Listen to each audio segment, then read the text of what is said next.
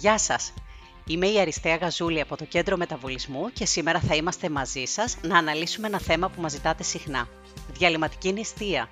Τι είναι, πού στηρίζεται, πώς λειτουργεί, χάνουμε κιλά, επιτρέπεται να την κάνουμε όλοι. Σήμερα θα δώσουμε αυτές τις απαντήσεις.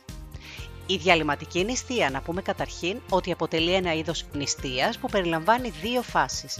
Τη φάση της κατανάλωσης τροφής και τη φάση της νηστείας. Πρέπει να σημειωθεί ότι κατά τη φάση της νηστείας επιτρέπονται μόνο υγρά χωρίς θερμίδες, όπως νερό, καφές, τσάι, φυσικά χωρίς ζάχαρη ή γάλα.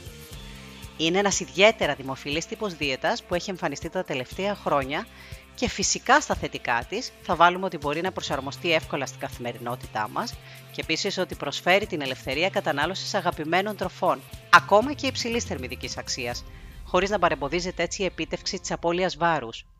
Υπάρχουν τρία κύρια μοτίβα νηστείας. Το πρώτο και το πιο γνωστό είναι το 16-8. Σε αυτό τι συμβαίνει; Είμαστε νηστικοί 16 ώρες και τρώμε τις υπόλοιπες 8. Δηλαδή προβλέπει την κατανάλωση φαγητού μέσα σε ένα συγκεκριμένο χρονικό διάστημα 8 με 10 ώρων. Για παράδειγμα, τρώμε από τις 12 το μεσημέρι έως τις 8 το βράδυ και από τις 8 το βράδυ μέχρι τις 12 το μεσημέρι της επόμενης ημέρας έχουμε νηστεία. Το ακολουθούν πολλοί άνθρωποι χωρίς να το γνωρίζουν λόγω της εργασίας τους. Το δεύτερο μοτίβο είναι το 5-2. Αυτό το μοτίβο περιλαμβάνει 5 ημέρες την εβδομάδα με θερμιδική πρόσληψη ίση με το βασικό μας μεταβολισμό και άλλες δύο ημέρες με πολύ αυστηρό περιορισμό ημερήσιων θερμίδων. Για αυτές τις δύο μέρες τις αυστηρές, η μείωση της ενεργειακής πρόσληψης γίνεται κατά 70 έως 75%. Δηλαδή, αν ένα άτομο καθημερινά καταναλώνει 2.000 θερμίδες, για αυτές τις δύο μέρες πρέπει να καταναλώσει μόνο 400 με 500 θερμίδες. Και φυσικά υπάρχει και το τρίτο μοτίβο, το οποίο είναι γνωστό από παλιότερα, που είναι το 1 προς 1. Σε αυτό το μοτίβο υπάρχουν μέρες με ελεύθερη τελείως κατανάλωση τροφής, οι οποίες εναλλάσσονται διαδοχικά με ημέρες νηστείας. Οι ημέρες νηστείας εδώ μπορεί να περιλαμβάνουν μόνο μη θερμιδικά ποτά ή σε περίπτωση που θέλουμε να είμαστε λίγο πιο χαλαροί, να περιλαμβάνουν μόνο το 20 με 25% των ημερήσιων θερμιδικών αναγκών μας, δηλαδή του βασικού μας μεταβολισμού.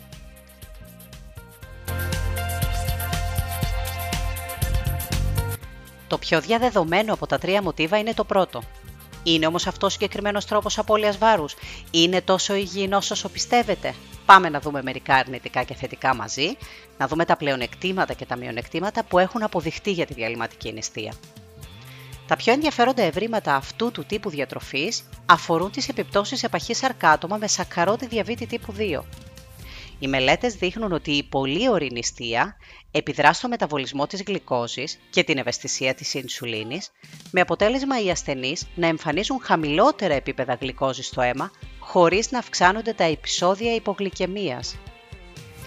Ένα άλλο όφελος του συνδυασμού του θερμιδικού περιορισμού με το χρονικό περιορισμό έδειξε θετικά αποτελέσματα στη γύρανση και στη μνήμη, καθώς προάγει τη μακροζωία και αυξάνει την αντοχή σε ασθένειες που σχετίζονται με την ηλικία.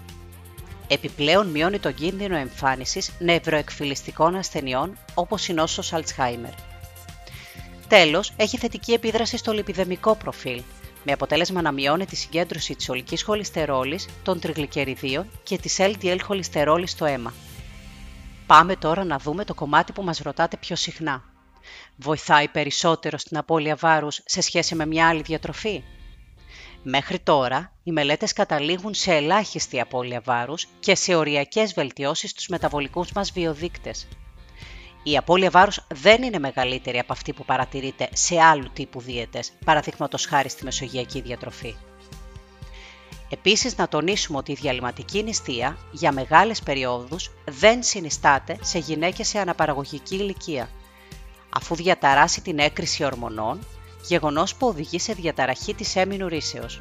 Τέλος, στα αρνητικά δεν θα ξεχάσουμε να βάλουμε ότι οι ώρες νηστείας που προτείνεται από το συγκεκριμένο διατροφικό σχήμα είναι πιθανό να προκαλέσουν προβλήματα σε άτομα με γαστρίτιδα, γαστροϊσοφαγική παλινδρόμηση και σύνδρομο βερέσου του εντέρου.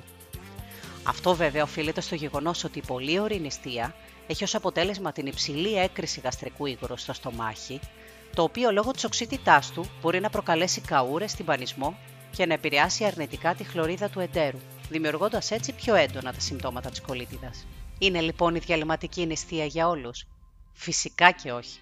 Δεν πρέπει να ξεχνάμε ότι ο κάθε άνθρωπος είναι διαφορετικός και μοναδικός, έχει άλλες ανάγκες και άλλες συνήθειες.